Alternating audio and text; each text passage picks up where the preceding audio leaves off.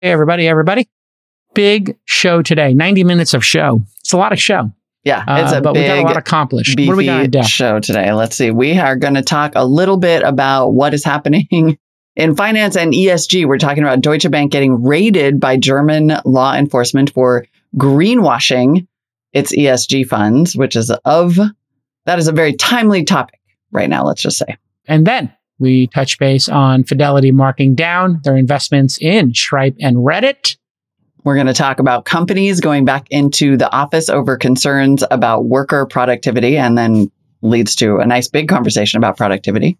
Yeah, I, I have a lot of thoughts on um, professional training, uh, time blocking and time management by employees, uh, and um, obviously work from home and remote, and then setting clear goals in your company.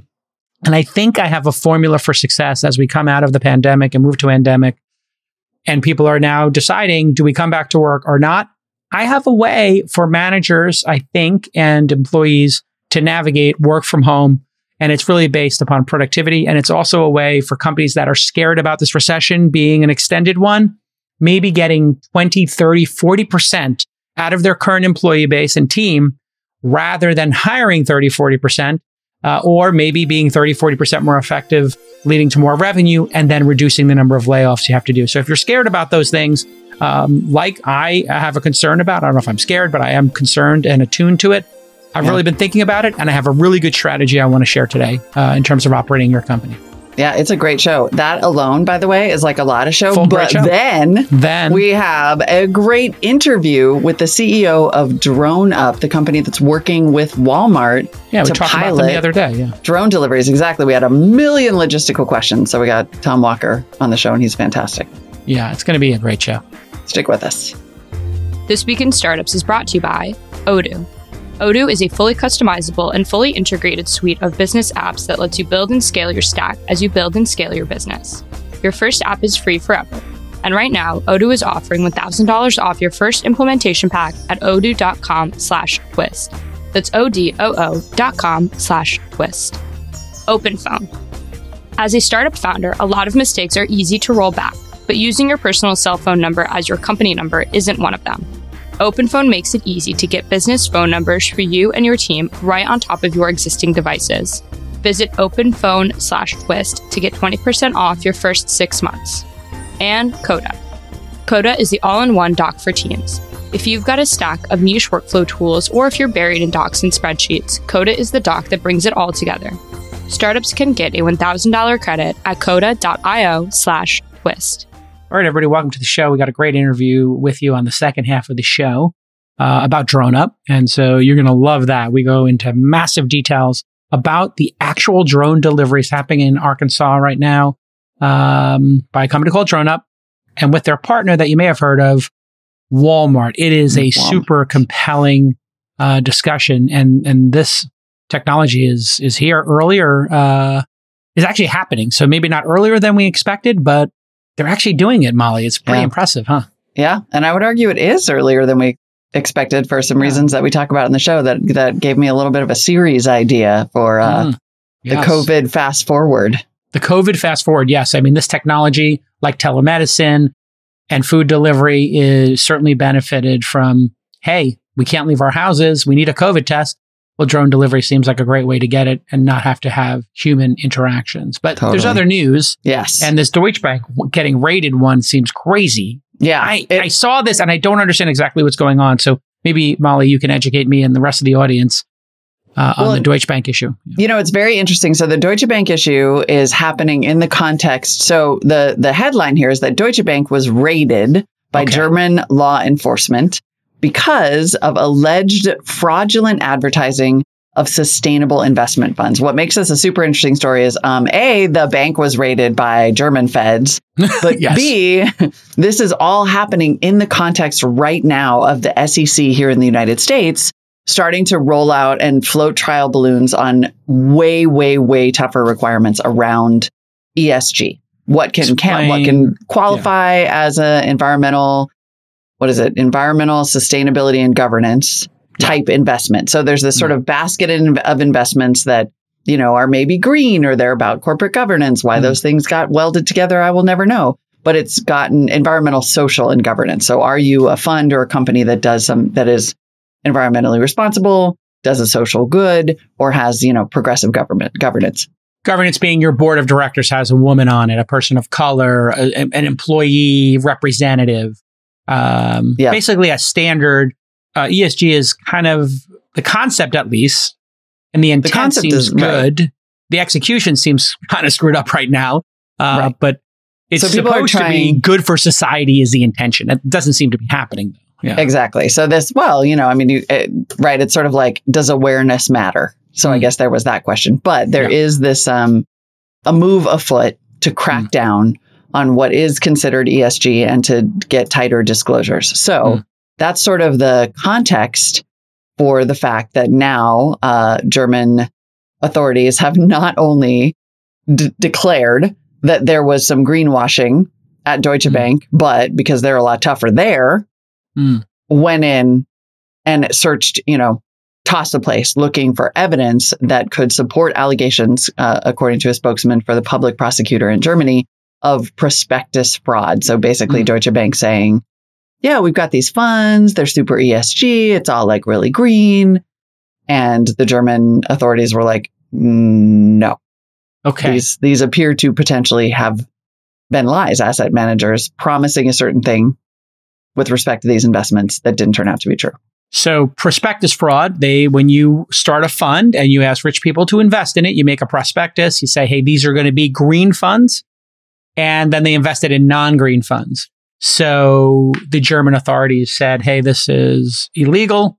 And so, or at least that's the claim here, and they it was strong enough of a situation to raid it, which is just yeah, super disappointing. Like why would you go through creating an ESG fund to dupe people to then invest it in non ESG. I'm also I'm thinking about the motivation here. I guess it's just money. I guess they were going to make more money investing in non ESG stuff, the public doesn't want to invest in non ESG stuff, so they ran a shell game. Yeah. I don't really. I mean, honestly, though, I think like uh, Eric Garland, who I think is a former federal prosecutor, right? A former former DOJ guy. Is that Mhm. the guy? Uh, basically, was like, isn't DO, isn't Deutsche Bank kind of rated every week or two now? There has it's been a very complicated uh, bank yes, it overall. was. Uh, they were rated for money laundering at some point, and yeah, They admitted, strange. let's see, in 2021, admitted uh, a breach of 2021 DOJ tied to ESG reporting failures. Like they've had a whole bunch of issues related to this specifically, um, and other issues. There's like a whole long yeah. Donald Trump thing. There's a whole bank crisis Yeah, that was the whole Donald Trump, like who gave him the loans, Deutsche Bank. Yeah, but I Never think like found that out. Yeah, it's you know later in the show we're going to talk about this idea of like moving really fast and potentially moving so fast that you break things and put a stink on an entire Mhm. industry you could argue that ESG was you know a concept designed to incentivize stakeholder capital capitalism to encourage companies to green their operations uh, to reduce their own financial risk and also operate a little bit better but then what happened is that you ended up with skewed incentives. If you could make a lot for a long time, it was like money was just pouring in to these ESG funds with not a lot of oversight. So it was like a quick way to make a buck. So of course people started cheating, right? It's just a story about incentives over and over and over. And Yeah. of course, if somebody was going to cheat, it just sort of feels like, of course, it was Deutsche Bank.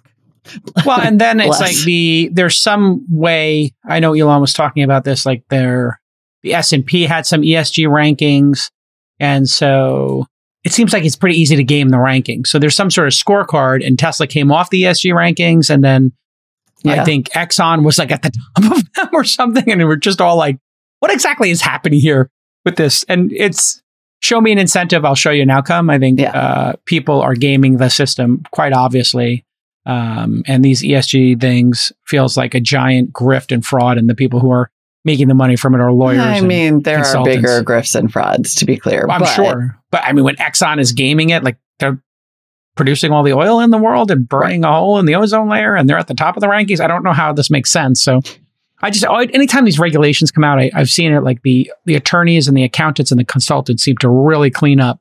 Yeah. and uh, What I Yeah. would argue, and I'm actually super happy because it showed up in the Wall Street Journal today. Rochelle Toplensky wrote an opinion piece in the journal um, saying exactly what I've been saying, which is like the environmental part of this needs to come out. Like we've the the fact that we sort of welded on, you know, environmental reporting and risk disclosure and things related to the climate crisis with social and uh, governance and and sort of social good and DE and I like yes, there, these are intertwining in some ways. There's a huge like climate justice component here. There's environmental racism. Those things are all real. But the fact is, like, as companies pursue risk disclosure, climate neutral policies, net zero, uh, that's the, like goals. That's all business. And that's all necessary business. And I'm, I'm going to put this in a way that's going to get me yelled at, but Mm. it was always going to be too messy, I guess, to combine these things. Like Yeah. companies need to have environmental goals and goals related to the climate crisis. Companies need to have DE and I policies and diversity that makes them stronger businesses. But the idea that those are somehow the exact same policy are is has created a lot of like messiness around what these funds do and accomplish and should include.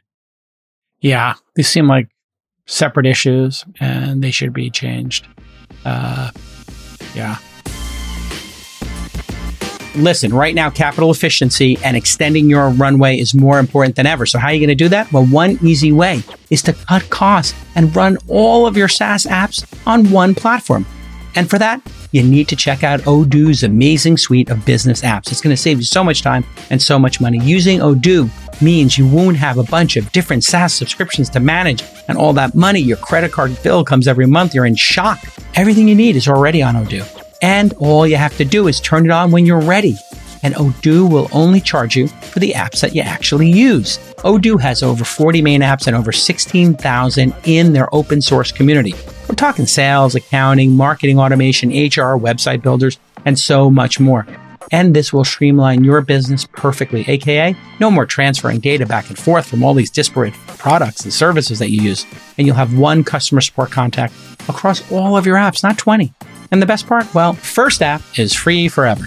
They're going to give you $1,000 right now off your first implementation pack. That's right. You're going to go to odoo.com slash twist and get $1,000 off. What a generous offer. That's O-D-O-O dot com slash twist. It's Breaking messy. news It's messy. uh, here. Somebody just tweeted at me that, uh, Oh. you know, when we had that OpenSea story, remember that? Where the Yeah. employees at OpenSea were front running the market. And they're quoting me here. I don't know if this is my exact quote, but uh, somebody says Jason said that, you know, OpenSea needed to take action against the rogue employee. And it said, uh, this is my quote. I don't know if this is actually accurate. they need to sue the employee. I know that sounds crazy. Um, and it looks like they, in fact, have. Um, and so, there's this some- was the story where that for the product manager committed insider trading. Oh, right. So they were trading NFTs. Right. Before they were publicly available, I guess. And so, yeah, Opens, uh, Are these those DOJ ding-dongs charges that- former OpenSea executive and first NFT insider trading case. Uh, prosecutors, prosecutors allege the former OpenSea head of product, Nathan Chastain, used insider knowledge to trade NFTs for profit. Department of Justice, I'm reading from Vice. Uh, the Department of Justice charged a former executive at OpenSea in connection with an NFT insider trading scheme. The agency announced Wednesday. It is the first time, that's today, that such a charge have been uh, laid out in the realm of digital assets. This will be the tip of the iceberg. Yep. Predict there will be. And remember, I said that like everybody in crypto thinks the rules don't apply because it's it's not there a haven't stock. been any. Mhm. But if you're selling these things and they quack like a duck and they look like a duck and it's kind of obvious like hey, this is uh, going to get um, prosecuted at some point. I think it, this is just the beginning. The the DOJ and the SEC like they, they seem to take like five ten years to build these cases. So ICO cases happened over the last couple of years, and ICOs happened what five six seven years ago, and now I think all this NFT stuff if people were painting the tape as everybody seems to think was the case, how many people were painting the tape Mhm. at OpenSea or other platforms? You know, in other words, creating wash trades, fake trades to make people think this NFT is going up. And they're like, well, you can technically do it. And if that is your benchmark for behavior, that it's technically possible. Yeah. It's technically possible to create a super drug called fentanyl that gets people super high and then takes them to the edge of an overdose. Like doesn't mean you should do it. so here we are again in terms of responsibility. Um, yeah, you know, and, so and, he knew. So it looks like he knew. I was trying to remember this story because yeah. I was remember we, there was some other story where we talked about insider training and it was like trading and it was like these ding dongs who only made themselves a million dollars and were super obvious. This was less than that, but he was the guy who knew was responsible for selecting what NFTs would be featured on the front page of OpenSea. So he was like, so it'd be like if you were, you know, at Apple and you knew what was going to be promoted in Apple podcasts. And then you, I mean, assuming that podcast made any money, right? Yes. You like somehow front ran those podcasts. So he was I in mean, charge of promoting the NFTs. And so then he obviously yeah. bought them first. Yes. Then they got promoted and then he resold he them at them. two yeah. to five times. He flipped them. It's what just they, crazy. I, the, the, story you're referring to, uh, to refresh everybody's memories, the SEC charged three Twilio employees with That's insider right. trading. And they were like engineers. And at the time, w- we had a similar comment, which is like, if you work at OpenSea and you're the product manager, you must be making six figures. You own equity in the company that might be worth millions of dollars potentially.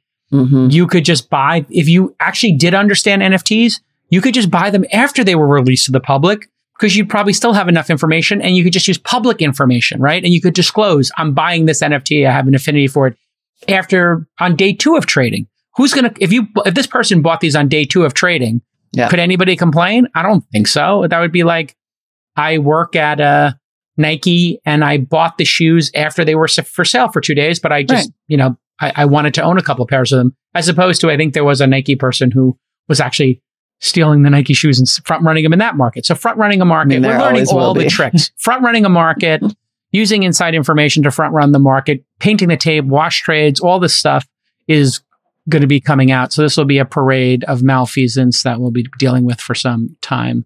Uh, in other news today, Fidelity is marking down its share of startups. So uh, when you're in the private investing business, you do an audit every year. You know, you may or may not mark stuff down that you've invested in at a certain valuation. Uh, when you're um, one of these more public, uh, larger entities, I think you have to do this quarterly. Uh, mm. And so Fidelity, according to information compiled by our friends at Bloomberg, has marked down some private market investments. So this is a judgment call they make based on what's happened in the public markets. They start marking down investments they made in private corporations. We all know Reddit had filed to go public.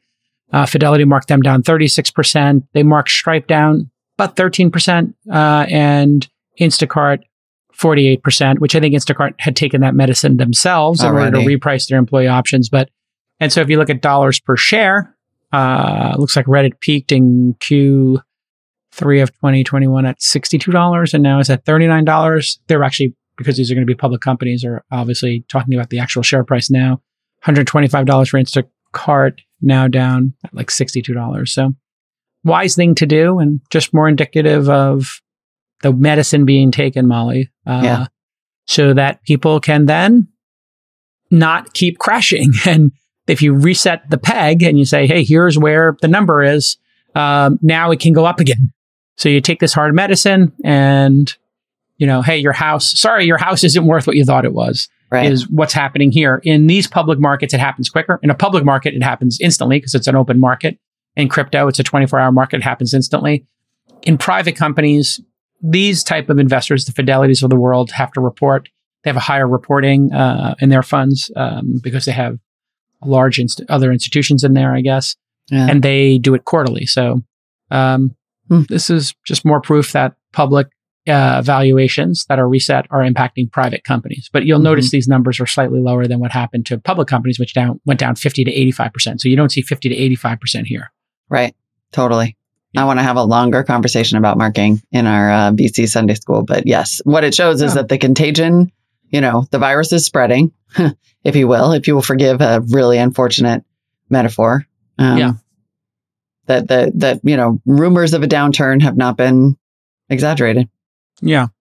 Uh, we were talking earlier about productivity um, and the remote work sort of train ending uh, mm-hmm. for certain folks. Apple went to three days a week. They had some resignations, but we haven't heard anything since then. And so people are going back to work. I was on a couple of phone calls this week, uh, or the last two weeks, and people were, were on the Zoom from their offices which is a weird experience. Yeah. When three people are in the window, you're like, whoa, what are you all doing in the same Zoom window? There's three of you. And what is this backdrop, background of a, a conference? And Yeah. yeah. they're like, no, no, we're in our conference room. You are the ones who are at home. And so all of a sudden, this is getting real. And actually, today, I have to make a decision, Molly. I'm going to need a little bit of your help here. I have a board meeting at 2.30 that I can go to in person. I Mhm. love this company. Incredible. It's one of our top performers. Uh, I also got my parents in town, my brother. So, and they invited me to come to dinner uh, with the board, which we haven't done in like close to three years now, over two years uh, with the pandemic. So I'd have to leave my house at two for the two thirty board meeting, hour and a half board meeting. Uh, gets us to uh, three, four o'clock. Then we have a five o'clock dinner. So there'd be an hour of like work I could do independently in a conference room somewhere and then dinner five to seven. So two to seven thirty, maybe I get home. Looking at uh, uh, a lot of time out of the house, but I'm kind of missing people, and I want to go. But my mind goes to productivity. hmm It's probably you know, if I did go to dinner on my own, if I had dinner on my own or with my parents, that would be an hour anyway. So this looks like it adds two hours, three hours to my day of extra stuff. Do I want to give up two to three hours? Am I looking at it the right way, Molly? Or should mean- I just be happy to see humans and build bonds? What should I, I know. I don't. This. I just. I think this is going to be I the do? question of the future because, I mean, you know how I feel about time, right? Like I am Precious. murderously protective of my time. I call it I unobtainium. It is the most precious substance in the universe. No more of it can ever be created, and so on and so forth. And so, constantly for me, it's this question of ROI. Like when I convinced Marketplace years ago to let me work from home, it was it was by saying like, effectively, you pay me too much to be in the car an hour and a half a day. Yeah. That's a stupid use of your money.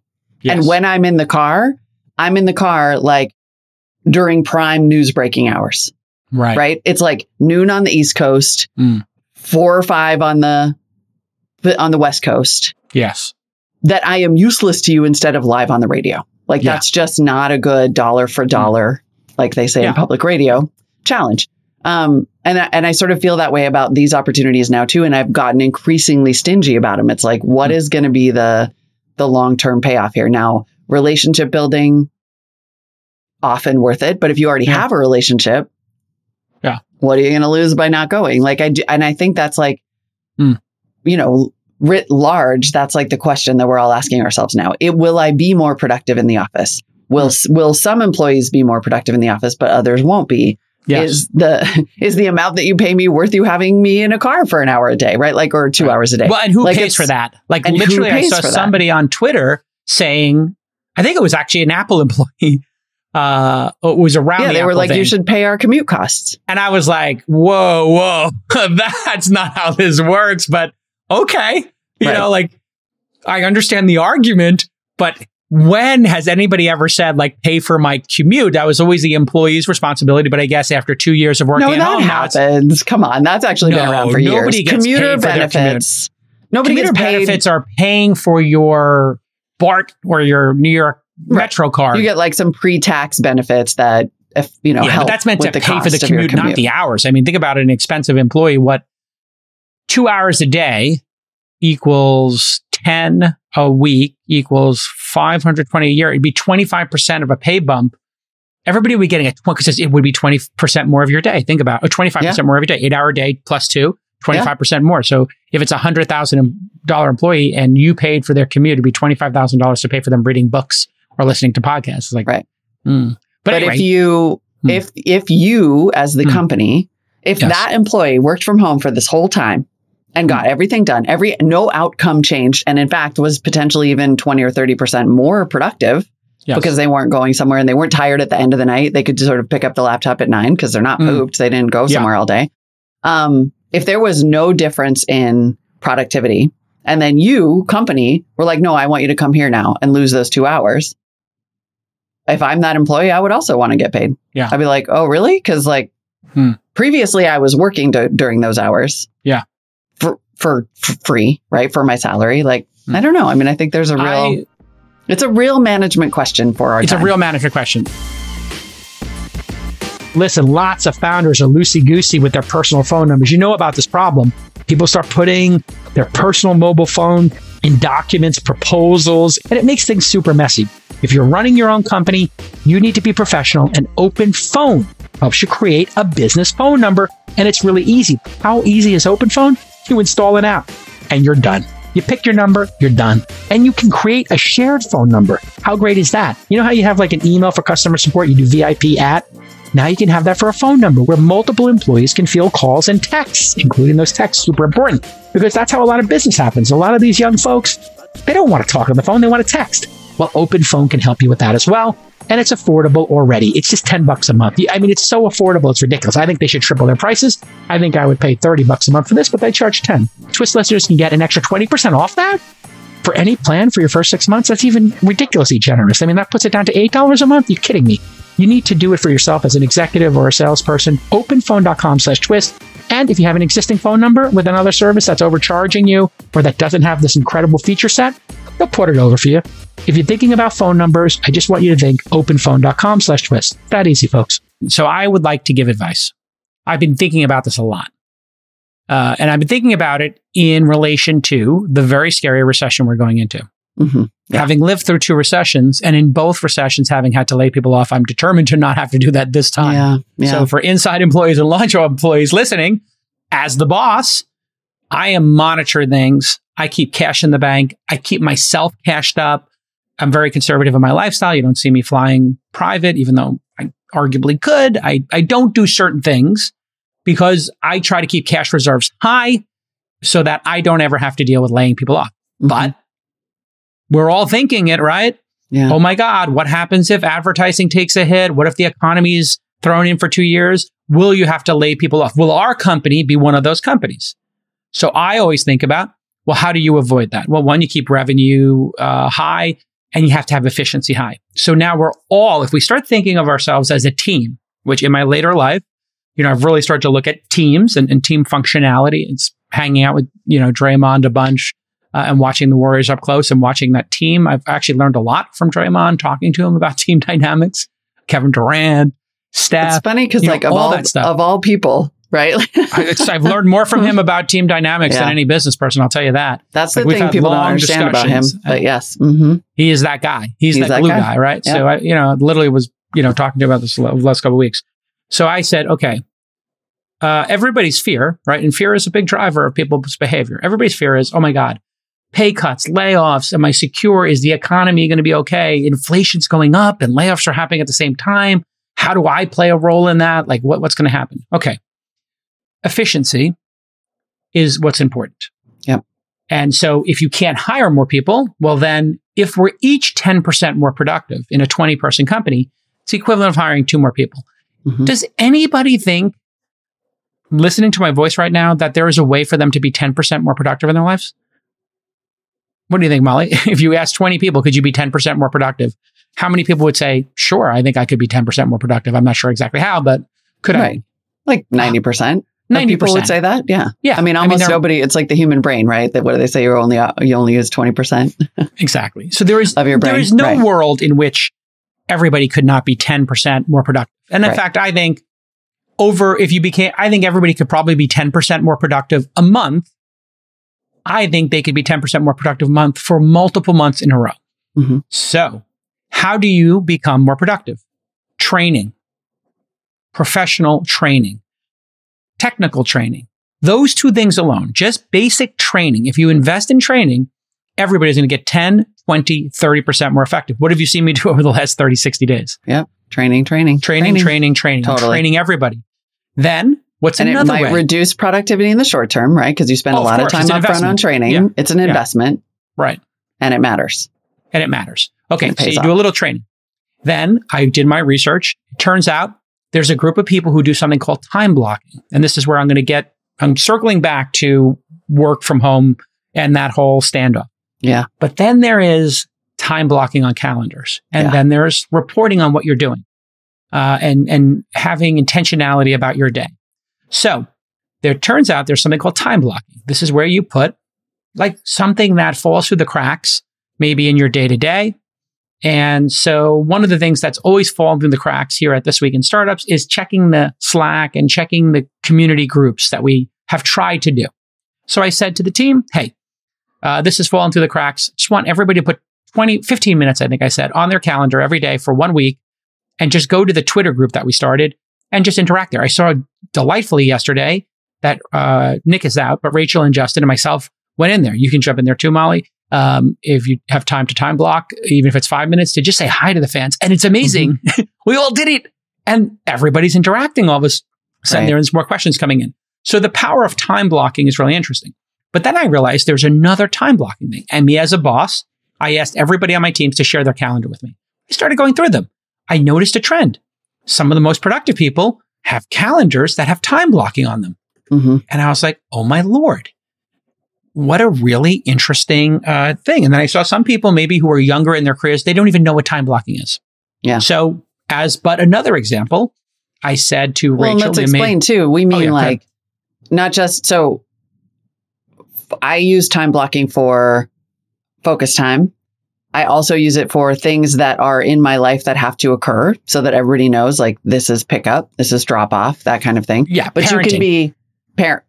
Well, yeah, but also like parenting during work hours, right? Like, hey, yes. this is gonna. Uh, this is I, happening. Yeah. Some people literally like I and I encourage them like you need to put exercise on your calendar. You yeah, need to I put, just started that.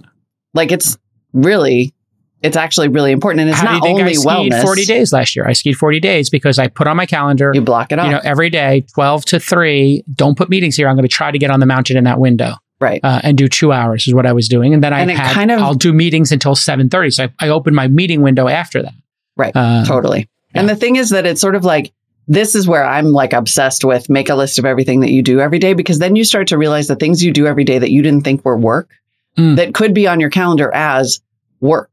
Yes. Like if you're a person who, like, most of what I do here is talk here and then have meetings. And yes. I found myself in the trap of like almost every salesperson or EVP that I know who like has meetings all day and then is like, I have a lot of work to do at yes. night because they're like, yes. I didn't do any work today. I just talked right. all mm. day long. And so then it turns out that there's work you have to do. Like after we have an investment meeting with somebody or a founder Take meeting, notes.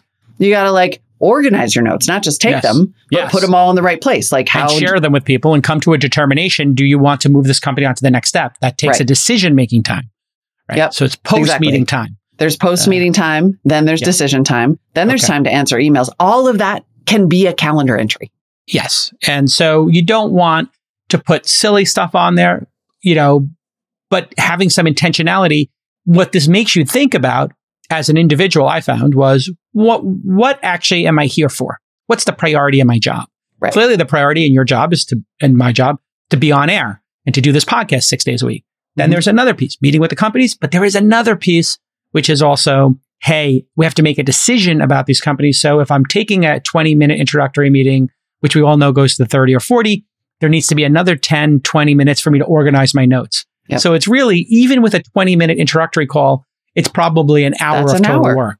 Yep. Yeah and totally. it goes to a half hour and there might be another half hour or maybe 15 minutes of writing it all down and there might be 15 minutes of prep for the next call so you put mm-hmm. all this together the thing i realized was as a manager of a business my anxiety went way down because i realized wait there's some more resources to capture here and maybe i haven't done the best job telling people what the priority is so if people do time blocking mm-hmm. uh, not in an egregious like you know, I'm doing email for this hour. I'm doing email for this hour. I'm doing email for this hour. It's like, okay, email and Slack. Like there are some jobs where you got to get through a lot of emails. Actually, mine is one of them because my I emails put many hours. I put literally Friday afternoons of email. Oh, really? Yeah. The so, whole like I try to have no meetings on a Friday afternoon because yeah. Otherwise, you're literally drowning. You've been introduced to seven great companies by other VCs, and you have no this clue because it's thing. on page three yeah. of the inbox. You know. Yeah. So so getting through. I was about. That was exactly where I was going cut me off the past, which is my email Sorry. box has the next 50 companies we need to meet with. So I do need to get in there for half an hour every yeah. day, um, and just sort them. I mean, it's literally just sorting them. Do I know the person who introduced me? Do I need to respond? All that stuff. Yeah. So putting this all together, I just had this great realization that there is a way for this to work for both parties. Managers always have this fear that people are not doing their job. And that fear comes not from the 80% of people who are doing a great job in your company and all like that. It comes from the 10% who are bad actors, who are off and not doing their job. Please tweet, bleep out the F word. My mom listens. And then the other 10% are people who are just inefficient. And maybe in your company, it's 60, 20, 20. Who knows what the percentage yeah. is? But that's the fear you as a team member should know about what bosses are thinking of. That's why they make a snap decision like everybody come to the office. That's why, or Right. three days a week, because they want to know at least they have some engagement going on. And there are other reasons to be in the office, like physically making products that are physical in the real world and collaboration and relationship building. Put it aside for a 2nd let Let's Mhm. just talk about getting rid of that fear that managers have. There's a very super uh, easy task for this, which is if you're intentional about your calendar, you share your calendar with your boss and you say, Hey, look, here's what I'm working on. Does this sync with you? Because I looked at our team here and I realized like the booking of guests or researching of guests, it always seems to fall way behind on the priority. So I said, Rachel, I don't want you on air for the show when we're taping. Mhm. We'll have another pretty, we only need one producer to be on air while we're taping. Right. You, the second the show notes are done at 10 a.m., get off the show for this week, three hours of researching guests. I just want you to find us guests, rank them, and get to 10 a day. In one week, you'll have 50. And then I want you to tell us the five to 10 best. And I was actually going to ask you, Molly, to time bank maybe on a Friday, a little mentoring there of half an hour. Maybe you look at her results and say, Hey, here's what I think of these guests. And maybe you Yep. pick your favorites and I'll put a half hour. Here's what I think. Or maybe we'll just do it all together. No, we have that. We she and I have that half hour schedule. We have that tomorrow. We have that. Oh, it's on my perfect. calendar. It's on, it's on our Awesome. calendar for tomorrow. So- We're doing it after the show. So here, and this, so this is also for managers. You have to look at your business and say, Hey, what's not hitting the notes that you think you need to hit to succeed? Great guess. Obviously a big part of this. Yeah, So I said, okay, this week you do that. Next week, uh, Justin will switch into that position and then Nick will and write us a night tight best practices page and we'll iterate on that. And then Yeah. that'll be training because each person has a different way of finding great guests. So anyway, I, this is a long way of saying I'm examining everybody's uh, productivity and through this different techniques like time banking and, you know, time blocking. And did I do a good job as a manager giving the instructions as to what's important so that we don't have to hire a ton of people? hmm So we don't have to increase expenses into what could be a possible recession where revenue could be going down. hmm And so as a leader and as an employee, if you are- do think we're in a recession, this is a great way to avoid uh, layoffs or to make the company stronger. And Mhm. if management can start, management and employees start looking at as a team, we want to win. And the analogy here is if you look at the Warriors, they don't think about who scores the most points. They think about, you know, how crisp of a pass can they make? How can they break down defenses? What's the most optimal shot they can take? Not Mhm. what's optimal for me, what's the most optimal shot? And so that's what I'm trying to think about as a leader for me is am I creating in our organization the optimization that we need? And, you know, that whole discussion we had about the QS, I'll, I won't tell people what that is because I consider it a competitive advantage, but the QS project we've been working on for the last 30 days, hmm did you see the massive uplift in productivity? It's like, Mhm. whoa, this thing's going to be like a machine. That directly came from watching the Warriors and how they pass the ball. I was just thinking the ball needs to move. Yep. It's about the speed of the ball. It's not about the individual contributor's ability to shoot or not. Like, sure, you want Steph to shoot, but Clay can shoot, Draymond can shoot, Wiggins can shoot. They got a lot of Jordan. Jordan, there's a lot of people who can shoot on that team. Just move the ball around. That's what's Yeah. important is the speed for that. But for us, it's the TTM, which I won't tell what that is. But that speed is what's the equivalent of the ball movement. Yep. So here ends the Yeah. lesson. Here endeth the lesson. We're all in it together. If you're a founder of a company, this is this week in startups. If you're a founder of a company, start reviewing the calendars with your team, and you have to just give them the disclaimer up front. I'm not doing this to micromanage you. I'm Right. doing this so you're 10%, 20% more productive. So we get the equivalent of, you know, 10%, 20% more employees. And where this hits the, the rubber meets the road is if an employer can feel that you're working but eight hours a day, what you're getting paid consistently and efficiently, then the whole discussion about working from home becomes like almost an afterthought. Right. I know you're productive. Right. Uh, And that's we're working ideal. on your productivity together. We're collaborators on your productivity. If you're a startup, you know you have to save where you can. I'm talking time, I'm talking money, and I'm talking bandwidth. That's why we love Coda. Coda is one document to rule them all. And here is a quick example. My guy Presh just made a beautiful template for investor updates that you can go and duplicate right now at thisweekinstartups.com slash investor updates. Why should you send investor updates? Well, The more informed your investors are, the more engaged they will be in your startup. That means they're going to help you find other investors. They're going to invest more money themselves. Those are the two most critical factors. And maybe they'll help you find customers or help you with an exit. That's why you want to keep investors up to date. But people don't know what should go in an investor update. Well, we made a template. And Coda has a ton of templates, and you can just duplicate a template and get to work right away. It's almost like they do half the work for you. Coda works right out of the box. It's completely customizable. Your text and your tables live together in the same document, which means all your valuable data, objectives, and strategies are in one place, and it's nice and clean. Nothing gets lost, and your team is literally on the same page. So join the productivity revolution and sign up for Coda today. Head to coda.io slash twist to sign up and get a $1,000 credit. That's coda.io slash twist for $1,000 off. hmm That, cha- I think, I don't know, you tell me what you think of my, you know, performance on this uh, objectively and the just concept writ large in relation to go back to work in an office because we don't know if you're working or not. Right, exactly. Like I think that there is, I appreciate a lot the recognition that going to the office becomes a shorthand for productivity. And that's not always Yes. the case. You know, that every organization, no matter what, has hitters and sitters. And sitters, I like it. I think I just made that up actually. I've never Hitters heard that sitters. before. You do. Hitters and sitters. yeah. And it's sort of figuring and and frankly, there are some roles where you need hitters and there are some roles where it's okay to Mm. have a bit of a sitter, but when you're in a downturn, you need them to stand up. And so Yeah. the question is how you get them to do that. And I think Mm. like th- that there's no question that trying to understand where the misses are. Yeah. And, you know, my only note to you would be Mm. to say all of the things you just said up front before you're like, give me your calendars. Oh, okay. Because then do- no one I'll knows do a better why. job of that. So in our meeting in like an hour, Yeah. that that would be a great thing to set up the way you just said it because that there's nothing about that that doesn't make sense and there's nothing about that that doesn't include the fact that like what we're really trying to do is say what are we wasting time on That's And- really the point. you know and what could we be is the point. optimizing for because there's Yeah. probably something in every organization i encounter this all the time there's something your boss told you to do 3 Yeah. years ago Yeah. Still doing and you're still doing it like Yeah. a nice squirrel on a hamster two on a wheel hours a week. Yeah. you're spending 2 hours a week doing that Three but years, the 300 priorities hours. have wasted. changed. Yeah, Right? Your boss's priority has changed. The the goals have changed. The market has evolved. You're still spending 300 hours a year on that thing. Yeah. So once in a while, we got to go look at the wheel Yeah. and Yeah. figure out which which routes we're running that we don't need to be running. And that's like exactly what we're With, we're trying to do now. And it's great. And there should be a goal in mind. There are OKRs in mind at the end of the if if I think if every company did this, professional training, I think you get 10% better a month for three or four months sustained, no problem. Five to 10% better.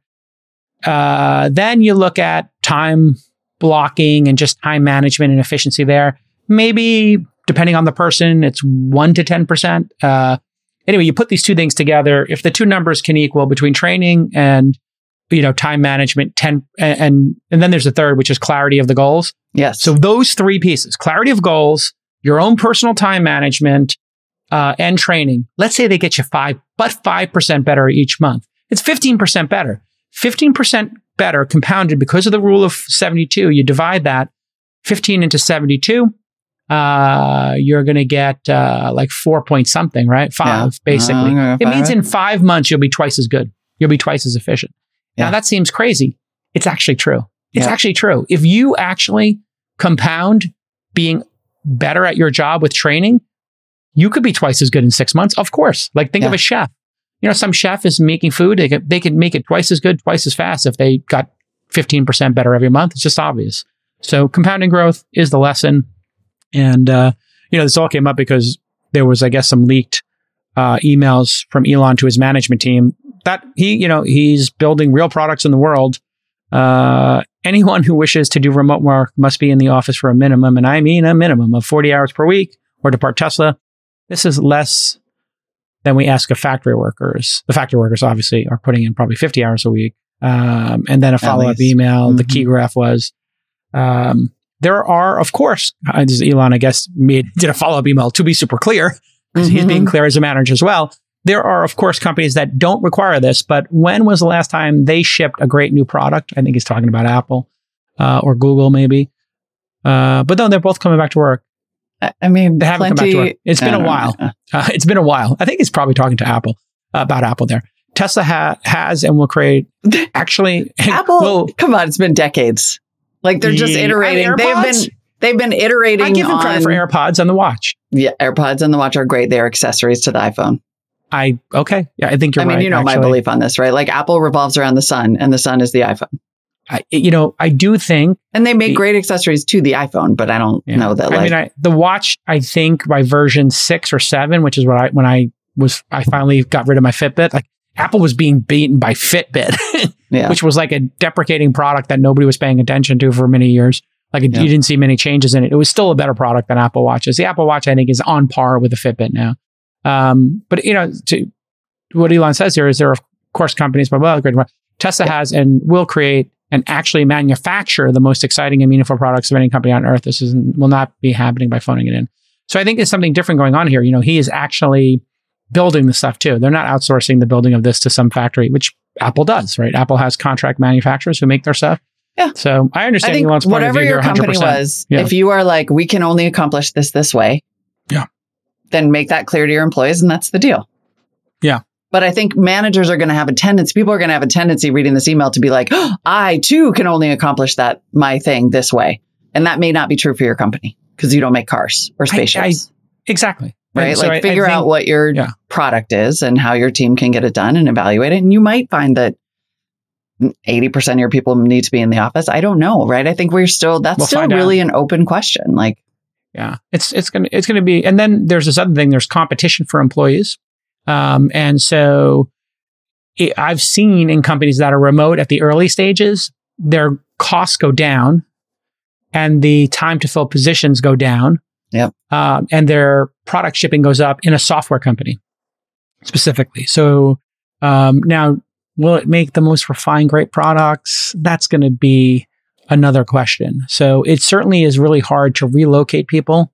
You know, you hire an iOS developer and they start, you know, in two weeks, they resign, they start in two weeks and they're working from anywhere and they work for a third less than the one in Silicon Valley needs to. And the one in Silicon Valley is commuting two hours a day and they are less productive and hate their life. Like you can see how this works out, right? So it, Totally. it's going to, I think that's the way we'll hash out. What I think is it's going to be different strokes for different founders. Yeah. Um, and right now, I, I gave it a lot of thought over the last couple of months as things reopened. Do I want to move back to an in person thing? And I was like, for me, I think I want to try for the next year, uh, four times a year, getting together and doing like serious team building, professional development for four days or 5 Mhm. days. And so I guess Yeah. the working for me is going to be you have four weeks away from your family a year, uh, which is not insignificant, right? Right. It's going to be a significant amount of time away from, I mean, it, it's insignificant compared to going to an office, Right. but it's insignificant for never going anywhere. So I think that's going to just be the balance I'm going to try to do, which is, yeah. you know, it's 20 days away from your family a year out of 365. It's a lot less than, you know, uh, going to an office every day. So there, I have think so. folks. A lot of rambling thoughts.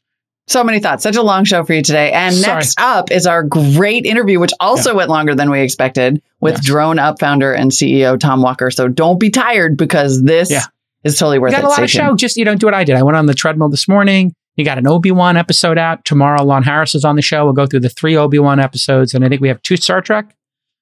Do Star Trek. Also, I started Star- watching Winning Time about the Oh, building you know, of the Showtime Lakers. I want to start watching that. I heard it's great. Uh, is it You got to watch that. It's great. I've, I'm Okay. one episode in. It's fantastic. Maybe we'll so we might have to add that to the docket. Yeah. So tomorrow we'll whip through the first three episodes of Obi Wan and the first two episodes of the new Star Trek. Or is it three episodes of Star Trek? I'm not sure. Oh God, I don't know. I better go look.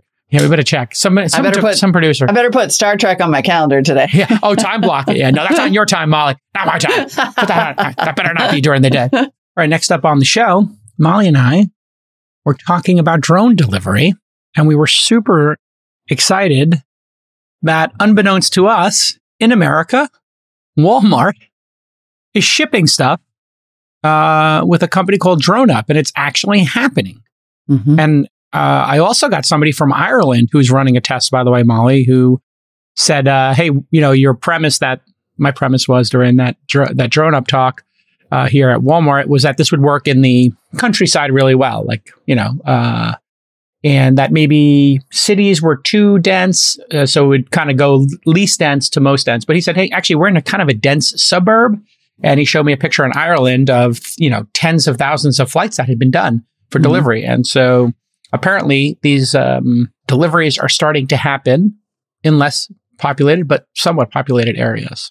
It's real. So we got pretty excited about this, but we also had a lot of just like logistical questions about the logistics of this. Uh, and so thank you to producer Justin, who just went out and got us the CEO of DroneUp, Tom Walker, who uh, is has a long history in super interesting things related to this. Did web development uh, in the late 90s through 2017, was in the Navy as a web systems officer and nuclear power plant operator.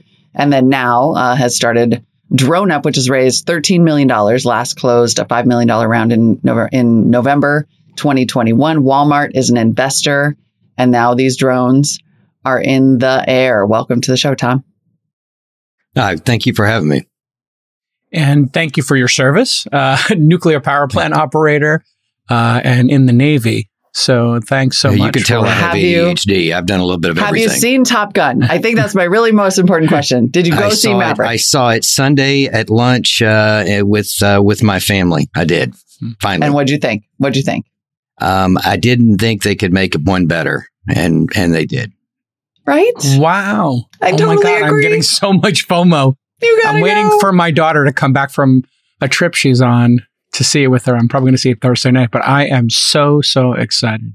It's I'm only so the third, liked it. second or third movie I've ever been to in my life where the audience gave an applause. Mm, So Yeah. Wow. I know we we, had that experience too. People were cheering. I saw it twice this weekend because I'm a giant nerd, but I'm glad that you liked it. I saw it with an Air Force buddy who was pretty impressed, even though obviously it was hard for her because Navy. Yeah.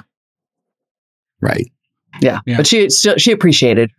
Her dad was a Navy pilot. Okay, we are way off topic now. We're way We're really excited to talk about drones. Yeah. so I guess we, we have a lot of questions. How many Walmarts are currently actively delivering stuff? Like, what is the state of this? Because when, when we hear about this technology five, six, seven, eight years ago, everybody was like, hey, this is going to happen. Then there was this 60 Minutes episode, if you remember, where Amazon showed it. And then it kind of went away for four years. And we've been all sitting here going, we were promised Starbucks, you know, cups delivered and, you know, our medicine. And yeah, we see things in Africa where people are doing the fixed wing, you know, delivery of blood and parachutes. Like it's a very acute situation. They don't have river, they don't have bridges and roads that can easily get this blood or medicine to places. So we, we kind of expect, I think, as consumers and technologists, okay, the most acute situations where people really need the technology is uh, happening, but we didn't actually weren't aware that this is happening. So what's what's the actual state? How many deliveries were done yesterday? How many stores have done it? I don't have the exact count yesterday. I would I would assume uh, dozens uh, were completed yesterday. But uh, where we are right now is uh, we're open in two locations. So we're in Farmington, Arkansas, and in Bentonville.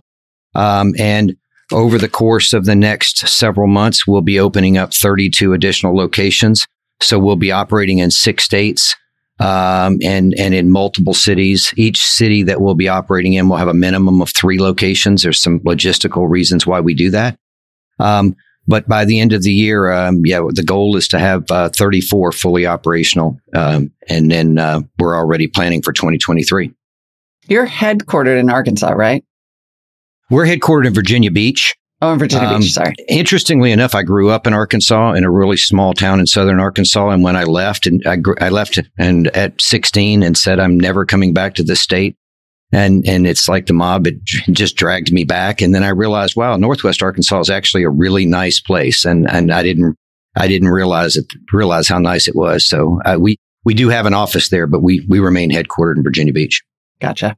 H- how do consumers actually interface with the product? Are people being invited, or if you have that Walmart, can you just click a button and say drone delivery, and then how do you communicate? What happens next to a consumer and know, or are they pre-invited because you've looked at Google Maps and see they have a big enough backyard? How does one opt into drone delivery in Arkansas? Yeah, we like to say we're, we're, we're, we're one of the only companies, if not the only company, that's doing store to door delivery seven days a week, 12 hours a day. And it's not limited to a handful of SKUs. It's not limited to any particular, I mean, obviously within a mile, mile and a half of the store, obviously is our range right now. Talk about why maybe later. But so you go right now, you go to droneupdelivery.com and you enter your address and it basically says whether you're eligible for drone delivery. Um, and now, right now, that that's separate. Uh, over the course of the next uh, several months, that'll be integrated into the Walmart experience, so that you won't have to kind of have two different experiences. But it's it's it's like any typical e-commerce order. You go, you put in your address.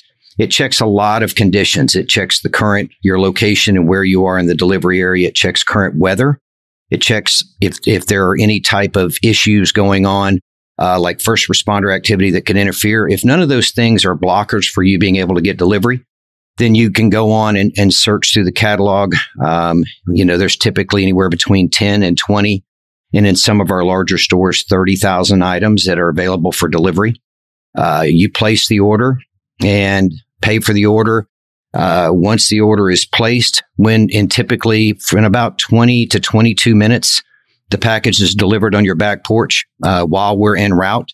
You get notified that the drone is en route. Please have all the you know children and pets and and grandma in the house. And then once the drone is overhead, it lowers down to about 80 feet.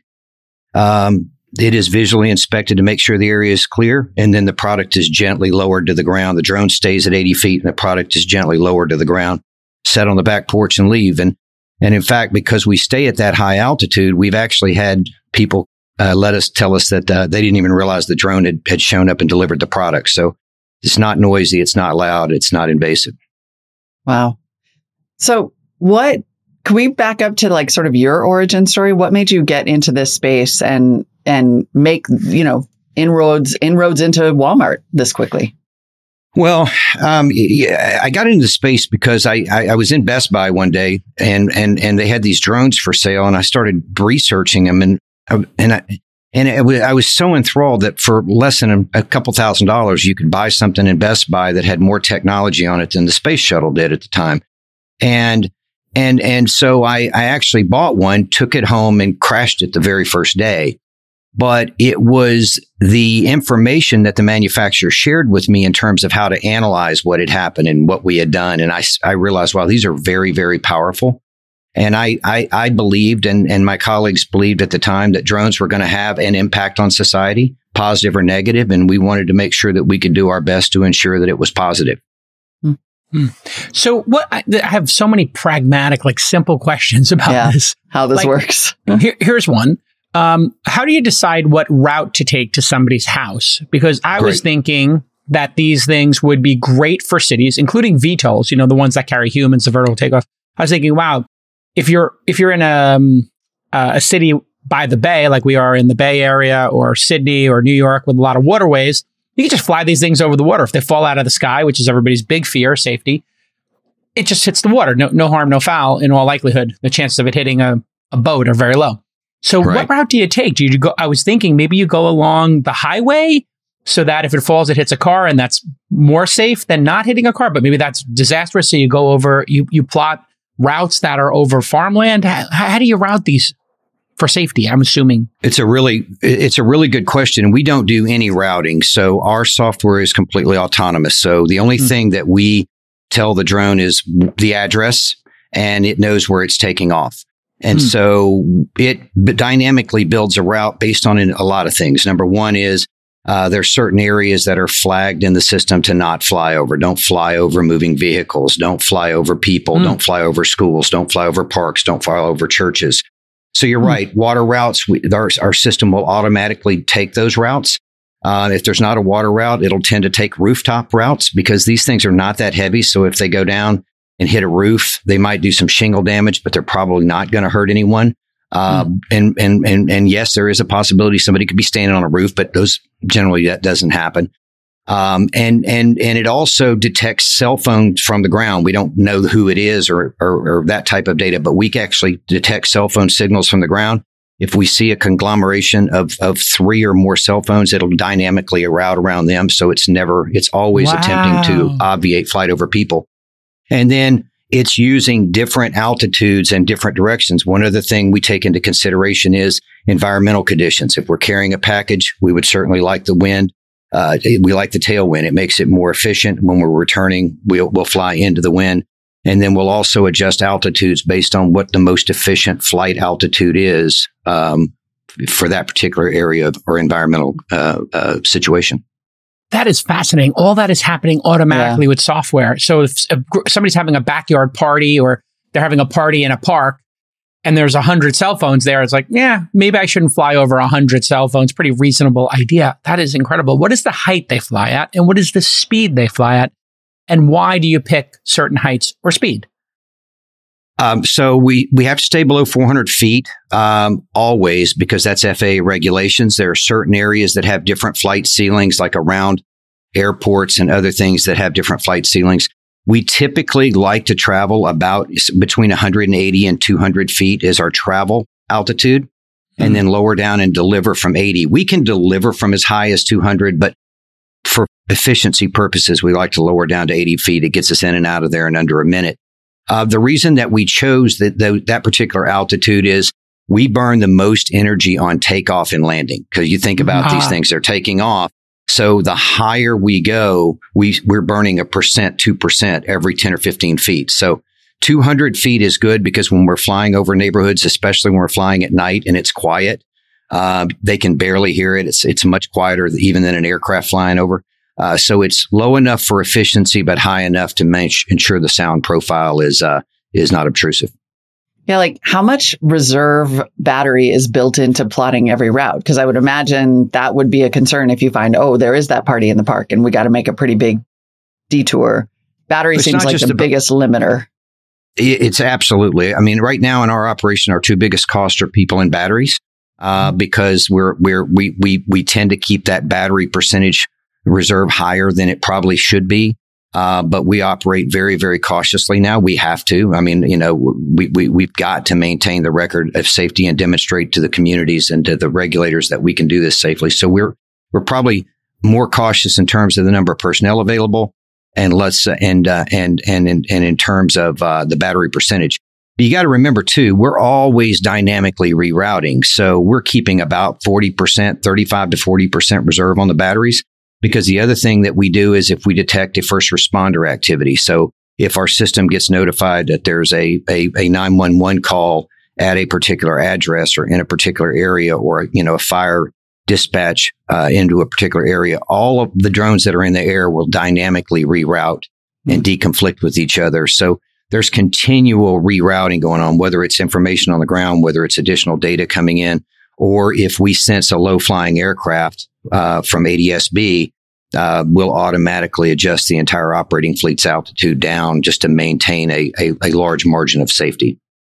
Do, do, the drone companies all coordinate drone activity yet on a central database in some way? I know planes have, you know, devices on them to let you know. I was actually in a small aircraft when a beacon went off and we looked off to the left and sure enough, there was somebody flying who didn't see us and we had to take in a, you know, slightly evasive maneuver. I don't know what those are called in, in small aircraft, but do, do drones have a similar system where they're aware of each other? Uh, and is there like some database of this? Like, hey, there's drone activity in this area. So if a com- if another commercial drone operator or a police department was putting up a drone, I guess you would know because of the 911 call. But if, I don't know, a drone club, you know, at a high school has five drones in the air, how do you know that you're not going to have drones crash into each other? Yeah, that's one of the issues that our industry is trying to, to resolve now. So, for example, we have ADSB in. So ADSB is what the airplanes use to let everybody know who they are, where they are, uh, you know, basic information about them. Uh, uh, the FAA regulations say that drones can use ADS-B in so we can hear mm. the manned aircraft around them. Now, that's also making the assumption that they all have it and they don't. Some of the smaller right. private aircraft do not have ADS-B yet. Hmm. But uh, but we can't squawk, so they don't. The, the planes don't have a way of knowing where we are yet. One of the things that is that's that's that's coming is what's called remote ID. And that's going to be a new requirement for operating drones in the US where you are basically transmitting uh, your location and, and some, some basic fundamental details to create that picture that you're talking about. One of the things that we did uh, last year was we acquired AirMap, which is a UTM, unmanned traffic management platform uh, that's being used in, in several places around the world. And one of the things that we do is we put all of our flights into that system and we share that system. So anybody, public safety or, or, or the Department of Aviation or the FAA, they can see Mm. Uh, they can see where all of our flights are. And then the other thing that we're doing to try to help promote commercial growth and collaboration uh, is we are basically allowing any of the commercial operators that are operating the same place to go in and reserve their volumetric airspace. So if they say, I need to do a commercial operation here, we let them go in and reserve that airspace. And then we dynamically route all of our delivery traffic around that space so that those commercial operators can continue to do uh, their operations. And, and, and by doing that in certain areas where there'll be a high concentration uh, of operators, uh, we think that that database, until remote ID is is more fundamentally set, um, we think that that will create that kind of picture, airspace picture that you're talking about. We have That's, to do that yeah. because all of our systems will deconflict our, our, our aircraft. Most of the operators that we're, you know, seeing on the other side or, theirs will deconflict, but we, we have to be able to deconflict each other. So you're, you're, building. Creating, go ahead, Molly. We're probably going to say the same thing. I mean, it sounds like what you're creating is air traffic control for drones, so that not only are you the delivery network, but you're the provider potentially of this future logistical hub for managing all of this traffic. Well, if you want to think over the horizon a little bit, I mean, uh, you, um, you you've got our drones operating in the air. You've got some of them are doing deliveries, some of them are doing drone services.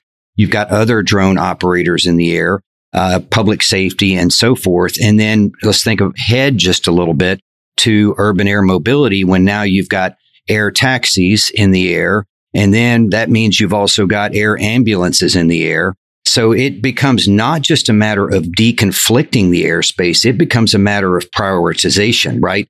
How mm. do hmm. we, if it's an ambulance and this is a, you know, a medevac, you know, you've got to be able to clear airspaces and corridors for those uh, folks to move quickly through there. Now, again, that's down the road a little bit, but we, we have to be able to figure out a way to not just deconflict the airspace for safety purposes, but allow certain uh, aspects to continue in certain conditions and certain uh, certain uh, operations that just have to be stopped at certain times. I, I, love the concept, Molly, of there being like lanes. mm-hmm. So like you know, Walmart's like, hey, we're going to be taking this lane out and and this lane back. It's almost like a dynamic flight plan where everybody knows, hey, this drone should be in this approximate height, 180 feet. And then if a drone's coming back, maybe the drones coming back are at the odd numbers. So 190, right. 210, 230, which I think planes do when they're going, I believe, east and west.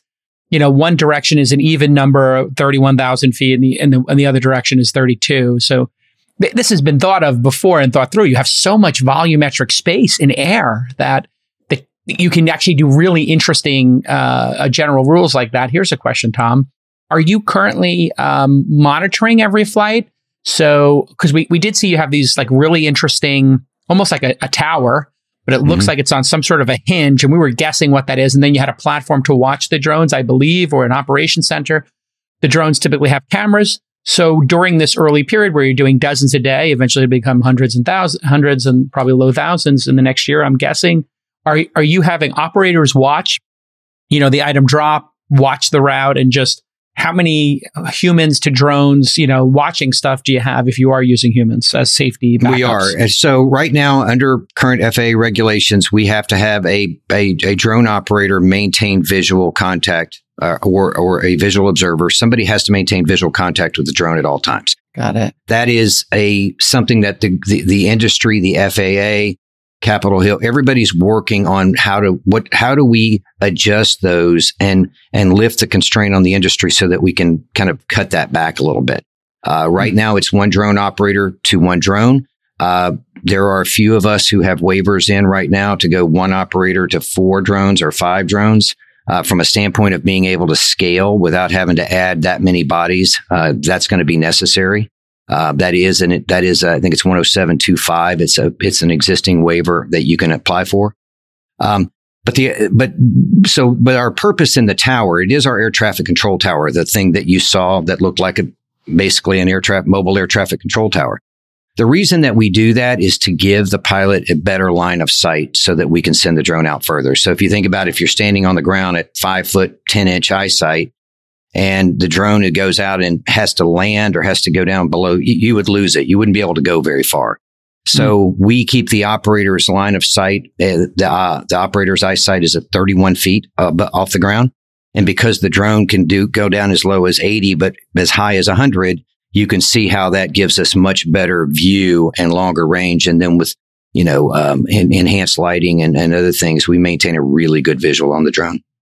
So can yeah, I, one person watch more than one drone or do you have to have, is it a one to one equation right, right now? Today it's one to one. Uh, they wow. do offer uh, the FAA does approve waivers for that, but you have to prove to them that your software systems, your safety protocols, and, and your risk assessments uh, are, are, justify allowing you to do so. And and and that is one of our active uh, waiver submittals we have right into the FAA right now is a a, a one to five uh, waiver mm. application. And 1.5 miles um, seems extremely doable given the battery. So I would assume part of this is as things get safer, the distance can go. And then eventually, maybe you don't need to have somebody watching every one of them. Maybe you, there's a hundred of them going out. And if they have an issue, that one pops up in front of the operator. So mm-hmm. I'm curious, how does safety, uh, what, what is your, obviously the goal is to have nobody get ever get hurt and no drones right. to fall out of the sky. Obviously that's not realistic. Accidents happen. And so I'm guessing uh, and correct me if I'm wrong, you're looking at delivery accidents that occur in the world in that neighborhood uh, with Amazon or Walmart cars or Ubers or Lyfts. And then comparing trucks, yeah. the UPS and the FedEx drivers and their fender benders and the damage they cause to yours. Is that the benchmark? Or do you think your benchmark has to be two or three times higher, which is already where Tesla's autopilot is? I think the latest study that came out is like uh, Tesla drivers who are in Teslas get in like a third as many accidents as when the same Tesla drivers are in their other cars. So, you know, that was like a very interesting way to study it is not to compare Tesla drivers to other drivers because then you got correlation issues. It's when they're in their gas powered cars, if they have both, they get in more accidents with the gas powered ones, which makes sense. It doesn't have the, se- the sensor kits. So how are you judging safety? What's a reasonable way to be judged? But how do you think the public is judging you?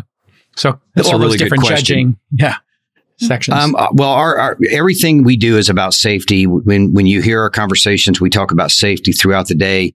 It's a it, it, it's almost become an obsession with us in terms of how often we discuss safety. And one of the things that I say to the new uh, cohort groups that come on when we're getting ready to open a new hub, one of the first things I say when I go walk into the room, and one of the last things I say when I walk out is safety over revenues we will take safety over revenue every single day. If there is any reason that you, I don't care if you've been on site five years or you've been on site five minutes, if something doesn't feel right, then we stop the operation. And I think a lot of people are hesitant to do that at first until they realize we weren't kidding.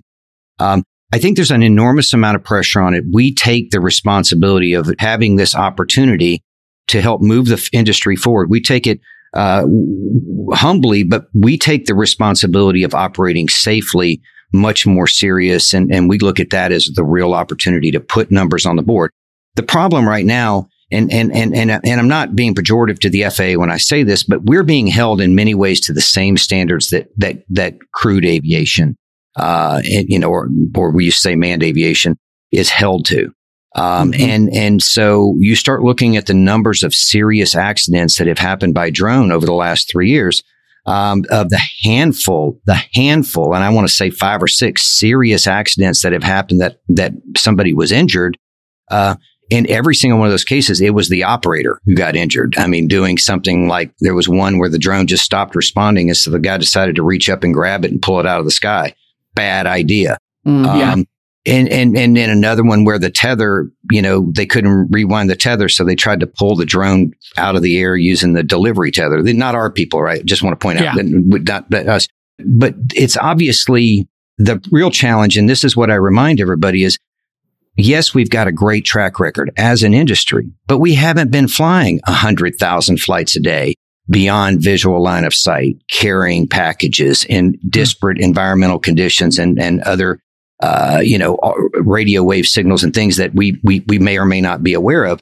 So uh, what we have to do now is take this opportunity while we're in that smaller radius to, like I said, put numbers on the board, demonstrate that we can be safe, uh, and and and also have the opportunity to, to, deal with some incidents that we've we've had to deal with incidents. I mean, you know, and, and we learned from it. I mean, we when we started in the early days, we were using nine 915 megahertz to, is, is to connect to the drones. Now, today, we have you know, multiple SIM cards operating over LTE with at least two providers and at least two SIMs per provider for reliability, plus, you know, other types of redundancy that we built in. And so, so double, I think du- double duplex, Wow. even on the connections. Yeah. that's Wow. correct. Yeah. Yeah. So multiple uh, carriers, multiple carriers, multiple SIMs per carrier. That's how we operate. What, what's the Love what's the what instances have you had that are challenging? You, you, have you lost a drone yet? And uh, yeah, what did you learn from it?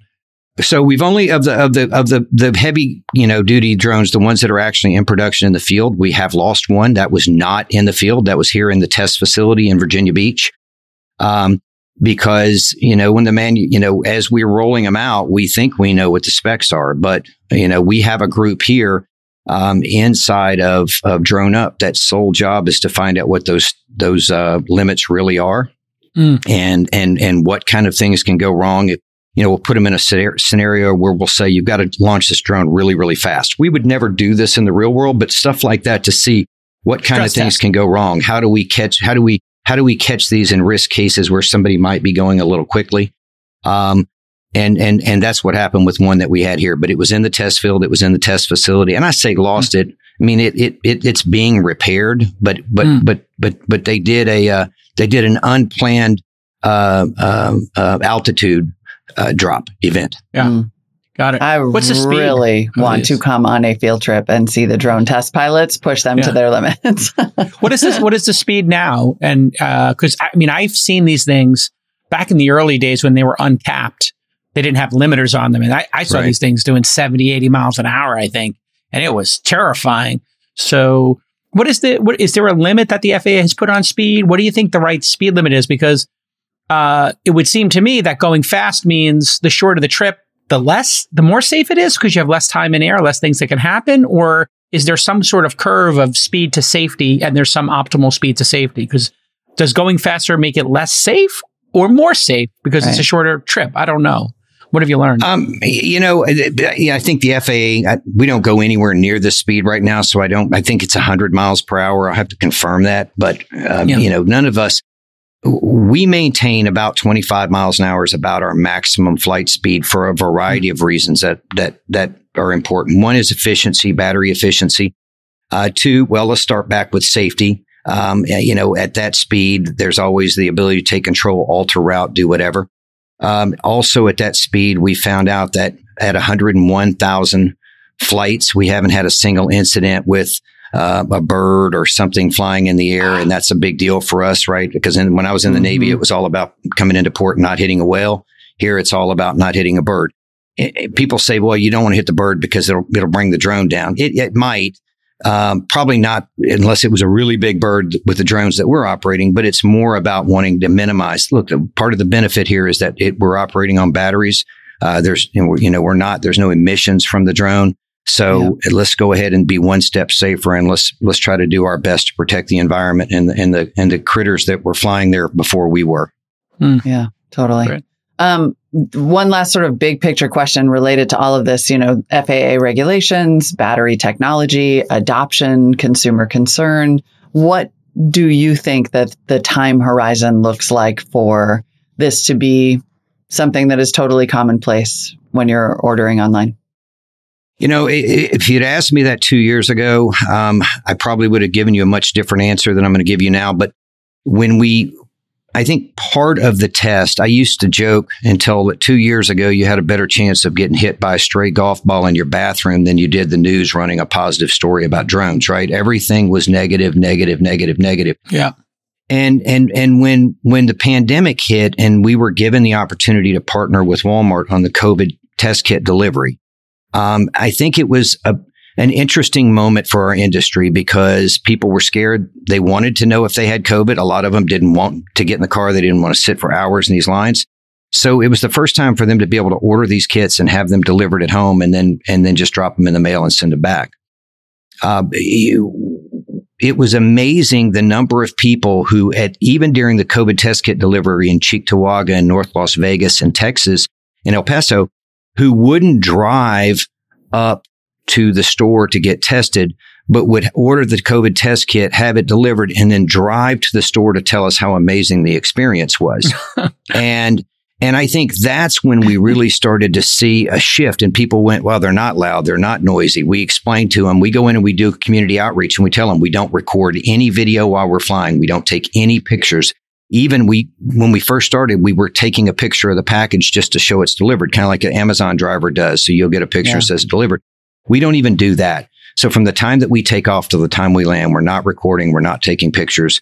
Um, and, and we tell the communities this. And I'll tell you in Arkansas right now, um, we have people who drive up to the hub every day um, and and ask when are you going to be able to deliver to my house? When are you going to be able to deliver to my house? And and and and we'll tell them, and they'll come back.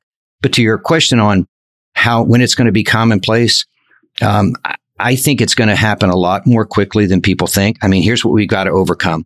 We've got three different drones that we're working with right now. We've got these drones right now that you're seeing the pictures of.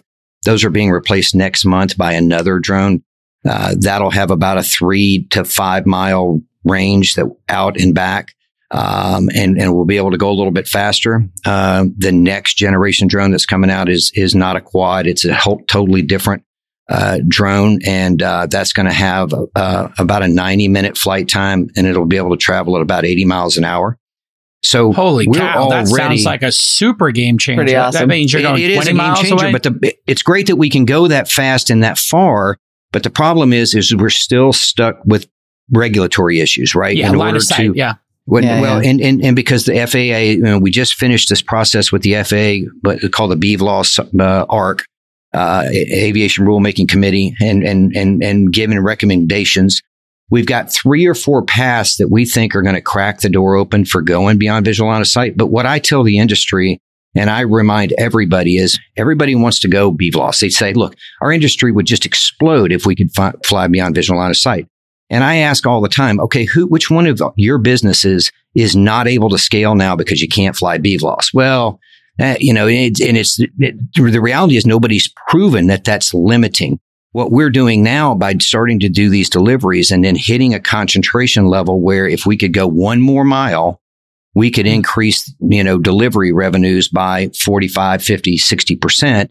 And if you've got 200,000 safe flights at a mile or a mile and a half or mile 1.2, give me the chance to go to two. And I think that starts to increase it. And when you think about over 90% of the US population lives within 10 miles of a Walmart, Mm-hmm. Uh, and you've got basically a couple of hundred thousand SKUs that are designed for the audience that lives around that Walmart. These become distribution centers uh, and and and uh, that are provide an in, in incredible opportunity. And then the last thing I'll say is, uh, we are right now at about 22 minutes from the time you push place the order until it's delivered. Uh, 70% of that time is trying to get the product out and to the drone. And we think yeah. through optimization over the next uh, 12 months, we'll get that down. And our goal is to be delivering in, in under 15 minutes um, here in the next, say, eight to 10 months. Wow. Well, I mean, eventually the Walmart will be built uh, such that you, or an Amazon facility or whatever facility will be built such that you'll be able to go right up to the roof with the pack of batteries or, you know, donuts or whatever it is. I'm ordering donuts, but those donuts going right up to the roof, the operators will be on the roof already and you won't need to build another air traffic controller because it'll be a high enough roof and, and it, the distance will be covered in five minutes. It'll just go straight up to the roof with some It'll other have like robot, those right? pneumatic tubes like in the old banks and it'll just, you know, shoot Something stuff. like yeah. that, right? It, it, there's got to be a better efficiency here in terms Absolutely. of the roof that already exists in these places. Well, right? and, and, and remember, at some point, you don't necessarily even have to have an operator there with the drone. So once Yeah. you can fly beyond visual line of sight, we have another type of operation called telepresent operation. Mm. We actually test that today where we can fly drones from here in Virginia Beach. We can take off and Mm. land and fly routes in other countries. And, and Wow. obviously we do it in other countries because it would be a violation of FAA. So we're, we're in safe areas in, in, in, in other countries. We take the drones off and fly them from here, uh, dynamically. Uh, at some point, once we've proven the viability of these, uh, platforms and we've proven that the parachutes work and that, you know, you, your, your, your mean failure rate is one in 150,000 hours, but by maintenance, you mitigate, you, you, once we demonstrate that's our responsibility as an industry is to to not just prove it to the policymakers and not just prove it to the regulators, but we've got to prove that to the general public. And the best way we can do it is with these controlled, safe operations that we're doing, like we're going to be doing for the rest of this year in communities where they can come out and see it and see how we do business. Mm-hmm. Um, and that's not just DroneUp. That's I, I, feel the entire industry is working together uh, to try to prove that, and and we will. Yeah, I mean, it's so obvious to anybody who has even moderately studied this that drones are safer than cars driving on the road. Anybody who's watched yeah. a delivery driver under yeah. the gun getting paid per delivery is going to know that a human uh, driving a car on the roads is much more dangerous. There's pedestrians, there's other cars uh, and other vehicles to hit. So that's obvious to everybody. And then let's face it, you know, recreational aviation mm, it's not the safest thing in the world. I mean, every day, uh, sadly, every couple of days, we see a Cessna or a Cirrus or a Pilatus or something goes down here in the United States. The, the FAA does incredible job breaking down the massive amount of user error that happens almost universally. You know this because uh, you're in the field it's an error on takeoff or landing or a maintenance issue. If if you watch the Blancolirio channel on YouTube, uh, which maybe you do or don't, but if you don't, there's a really good channel called Blancolirio. And this commercial pilot breaks down every accident right every day. It's unbelievable. I watch it and I gave him money on Patreon because I'm so obsessed with watching this. It's always the human, whether it's the human in maintenance or the human, you know, behind uh, the controls. And you know, when you when these drones are going out with the amount of software in them, they're just going to be a thousand times safer than humans at a minimum uh, at this point in time, I think. So I really you're right. I mean, it always comes down to decision chain, right? The decision chain, and somewhere along the way, mm-hmm. yes, there may have been a mechanical failure, but it's it's it, way too often the it's either the response to that failure or a series of bad decisions that ultimately end up in most of those. And because autonomy uh, has, has, has reached the point where it is and the sensors that we have and the safety thing. You know, for example, on, on, on the generation drone that's rolling out now with us, um, if it senses a drop of more than a, a certain amount in a certain amount of time or a tilt or excessive vibration, it has a ballistic uh, parachute that shoots out. It shuts off all of the engines. It disconnects the batteries and it makes this god awful noise but for a reason, obviously, as it's floating to the ground, is right. to try to notify anybody that, hey, because you can't hear it, it's just a, coming out of the air as a parachute. But, you know, it lands, you know, softly enough that you take the drone back, you figure out what happened. And it, it doesn't, it doesn't, it, it wouldn't, it wouldn't create the type of havoc that a, a 170, you know, two or 182 yeah. uh, coming down in the same condition would. Yeah. I mean, understatement no, of the, yeah, yeah century. Mm-hmm. Like these, that we had a pilot here. You know, he's he's not um, uh, able to uh, fly in fog or whatever. All he had to do recently just crashed into the headlands here in San Francisco. Tragically, he was going out for a lunch ride from Sacramento to Half Moon Bay, and all he had to do was just go up. But he was afraid to call, you know, uh, call in a um, a mayday, and he didn't want to fly up apparently. And if he had just flown up, he wouldn't have hit the mountain. Instead, he just did a corkscrew until he hit something. And it's just these crazy tragedies. As you're saying, humans don't follow the protocols. They have all kinds of biases. The machines follow the protocol. They almost universally make the right decision. Something's wrong. You lose a rotor. You pop the parachute. You, you, you live to fight another day. Humans are embarrassed. So many pilots have died because of just the sheer embarrassment of, you know, oh, I, I need help uh, it, it, seems like the hubris is, you know, you know, a, a, significant percentage of the of the problems humans are making here, just and also being human. right. For suboptimal decision making. Um, yeah. Listen, this has been amazing. I could talk to you all day. Yeah, this is fascinating. Uh, yeah. I'm really excited that you're doing this, Tom, uh, and we can't wait. Cities, that's what a decade yeah. away. You think? I know. Where are we in the cities part of this? I put in my address already, even though I knew better. kind of yeah, in the burbs. It, you shouldn't. It's kind of it's kind of funny. People say, "Is this better in rural? Is this mm-hmm. better in, in, in urban? Yeah. Is this better?" You know, it's it, it's in between. Because if mm-hmm. you're too rural, then there's not enough density around you within your delivery radius for it to make right. economic sense. Um, but when you're when you're in cities, then what you end up with is a lot of multi-dwelling, um, uh, you know, family dwelling issues, and how do you deliver to them? We have a solution that we're going to be rolling out in Q4 this year that we're pretty excited about, which will allow drone delivery to uh, condos, hotels, uh, campuses, mm. um, and and so we'll be doing that. But the, the issue with cities is we're not ready for that yet. And Yeah. that's one of the things I think our industry also has to keep reminding ourselves is just because we think that we know how, what we're doing and just because we, we, we, we drive safety, we also have to acknowledge that things can go wrong. We were flying out in North Las Vegas at, at 150 feet. Um, and, and a, and a police helicopter saw something on the ground that got their attention and they went into a dive and literally came down to about 100 feet over the ground to, to look at something. And this is out near the desert.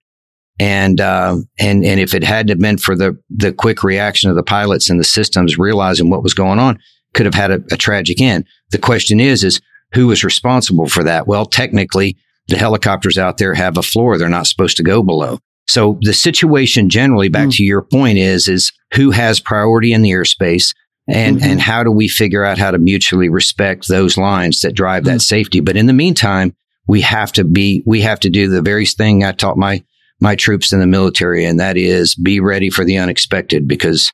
Like the great philosopher Mike Tyson once said, everybody's got a plan till they get punched in the mouth. So Mm. we we have to be ready for that. Yeah. Well, listen, continued success. This is awesome. And uh, we just love the fact that you're doing this and uh, taking it so seriously. I can't think of Yeah. a better person to, to do this. Uh, Same. you're taking it with a lot of responsibility. And I think that's going to pay off. It may be a little bit slower. You may get there, you know, a little more, uh, a couple of uh, quarters behind maybe somebody here in Silicon Valley who wanted to go faster and take more risk. But I think it's the right move because Yeah. you're going to be judged to a much higher standard because it's a new technology, and I, you're, you're well aware of that. So, continued success. Thanks for coming on the pod, Tom Tom. Walker, we appreciate the time. Thank you so much. All right. Take good care. Talk All soon. right. Thank Cheers, you a man. lot. Yeah, come back anytime. Thank you a lot. Thank you a lot. That was a weird- great. That was a know, weird it's thing to say. It was interesting. Uh, I saw- Fascinating. Well, you know, I, somebody in the thing was like, "You're not asking hard enough questions." I was like, "What is the hard question we missed Well- here?" I mean, we talked about these things falling out of the sky. Um, He just hates it. somebody- some people hate it, right? Like some people hate it conceptually. why? What What's the because downside? they don't know about buildings and airplanes and all the other things that America that humans have done to like mess up the I mean, listen, I understand the idea that like if you want to look up in the sky, you don't Oh. necessarily, you know, like buzzing drones. like aesthetics and sound. I mean, I will say electric drones don't have to be very loud. Um, no, they're but- they're they're much quieter than trucks driving well, and packages around. planes. and Think planes. about planes. so- Like, have you ever seen those videos where like a plane goes over and every bird is like, boom? yeah, like I wonder. But I will know- say a drone flew over my house the other day and I was Hmm. like, I will shoot that. Right. Like it sort of hovered in front of my window and I was like, I will come for you. So the privacy is, is- a real question. Yeah, It's, That but it's also like, that's not a thing we're used to. So when a drone well, flies over my house now, I know it's not from Walmart. I know it's some looking in my window and I'm going to shoot it. yeah. So I mean, there's a difference between somebody going 20 stories above your one or two story house. They're Right. 18 stories. You don't even notice them. Yeah. and they're going 25 feet. miles an hour. They're not lingering. Yeah. That's one situation. The situation I don't like, because I had this happen as well, is somebody was flying a drone, you know, around uh, our neighborhood.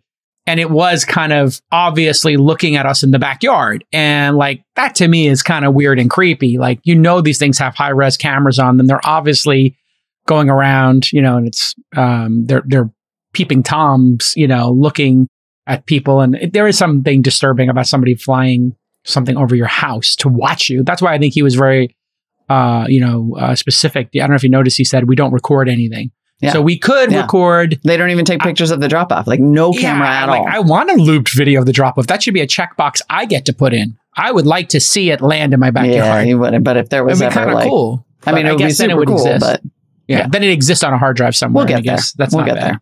Yeah. Um, you made a good dis- uh, point about uh, in our chat about the number of crashes happening with the increased with drivers delivery vehicles. Yeah.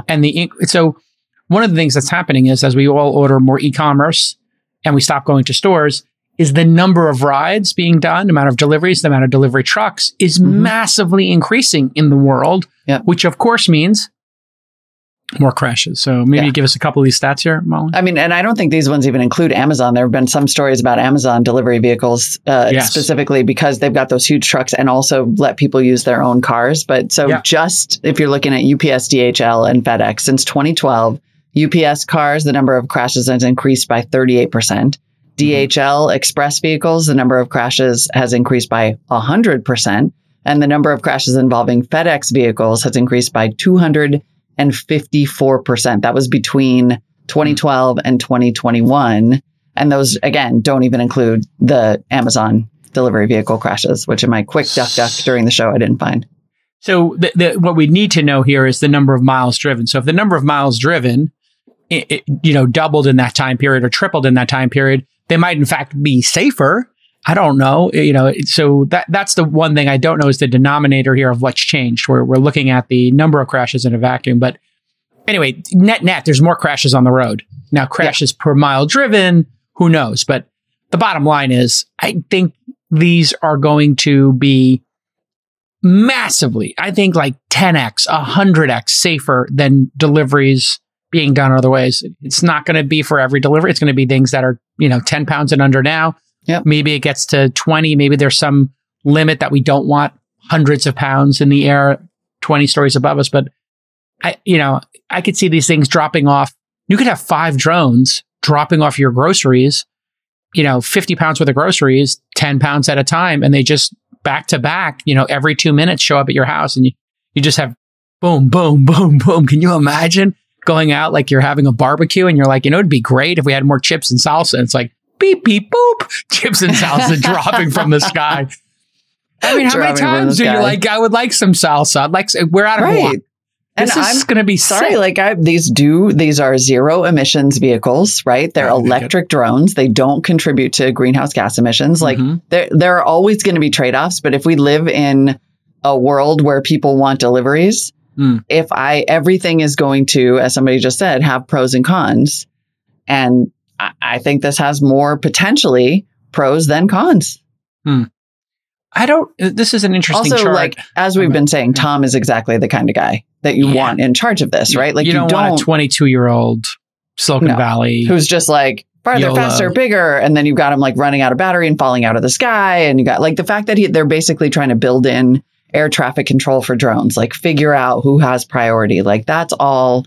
That's what has to happen. It's got to develop in a way that allows for a healthy ecosystem as opposed to like mm. one company winning it all and killing anybody in their path. I'm trying to figure out this chart here. This is a chart of injury rates by injury category for Amazon delivery system, Amazon DSPs, and non-delivery, non-Amazon delivery in 2021. Uh, injuries per 100 FTEs. I don't know what FTEs are. Full time empl- Oh, full time equivalents. Okay, so 18 out of 100 folks got injured, lost time, light duty, or other. So basically, the delivery partners, I think what happens is um, what Amazon is doing, I think this has been criticized a whole bunch, is in order to have it be cheap and fast. And fast. If you mm-hmm. put a delivery partner as opposed to one of your own employees, you then obscurify your uh, and you create a jump in liability, both for the driver, you know, their insurance, whatever, and let's face it, somebody running these small operations will take more risk than somebody who's a manager at Amazon. So by having delivery system partners, DSPs, they're shielded a little bit uh, from their behavior. And it's just like uh, Google or Facebook, they use people to review content who are not employees, they're contractors, so that they have a little bit of a, a shield. It's it's a it's a little bit of a um, a little bit of a management trick, you know, in terms of responsibility. Yeah. Uh, and and you see it here in the numbers. So you're the manager and you've got your own little mom and pop shop of, you know, 50 drivers in Arizona. You're trying to make money. You hire people for less. You, you demand they go faster. You know, you don't pay them overtime, whatever it is. You, you skirt some rules and you increase performance, but then also increase injuries. So BuzzFeed what, and ProPublica did a big story back in 2019. Yeah. I knew that there was something about this that talked about uh, these Amazon delivery vehicles and the deaths that they were causing. And I mean, I think it was like they'd been involved in 60 accidents um, in one year, maybe 13 fatalities. I mean, yeah, you know, it's it, it's if you pri- I mean, actually, it gets to our exact point. If you prioritize speed mm-hmm. and uh, cost efficiency overall, yeah. You're going to get people killed. Listen, there's a safety knob, there's a speed knob, and there's a cost knob. And if you want to play with the knobs, you know, like that's part of running a business. We get it. But when you got that safety one, you're kind of obligated to maybe not turn up the speed one as much and just think it through. And you know, we, we Theranos is the is the perfect example. She's trying to go faster than she should. She should have gone slower and did one test, then two tests, right? Like this guy's the anti Elizabeth Holmes. Yeah. He's like, we're gonna do a line of sight, then we're gonna go to five miles. I'm like, why can't we go further? Oh, you're on 25 miles an hour. He's My like, natural can." inclination would be go go 50. And it's like, well, why? Yeah. Yeah. Why if, if we if we have what if that you know contributes 10% chance to our chances of getting in an accident, 1% of our chances to get an accident, why would you even do that? And so move fast and break things when you're building SaaS software is completely different than when you're flying drones over people's heads or doing blood testing, you know, or or, or doing delivery, you know, last mile delivery. So it's just something to keep in mind when you hear that phrase if you're a founder. Move fast and break things. Totally fine in your office with software. You want to challenge a server to, you know, run more cron jobs faster and, you know, that, that's that's like one thing. You know, you want to push your iPhone to the limit with your video game, like move fast and break it. Yeah, crash the iPhone. Not, don't crash the car or the drone. All right, we got some other news. So, uh, should we? All right, everybody. Uh, hope you enjoyed this discussion. Obviously, we want to hear more of your thoughts on what you think. Right? What a what a what a do you want a drone delivery in a town near you? Uh, but I can say that for my part, at least, I, as we have said ad nauseum, big big fan of Tom Walker. Big fan. Yeah, like it. And uh, if you want to suggest any We Live in the Future content, producers at thisweekinstartups.com. We always love when the founder, I'm sorry, when founders out there and, and fans of the show give us ideas for things for We Live in the Future, things that feel like science fiction, but are becoming, uh, you know, science reality. More real those. every day. Yeah. So, so definitely put in the subject line, We Live in the Future or WLTIF. All right. Uh, See you tomorrow, something like everybody. Yeah. All right. See you tomorrow. bye bye. Bye bye.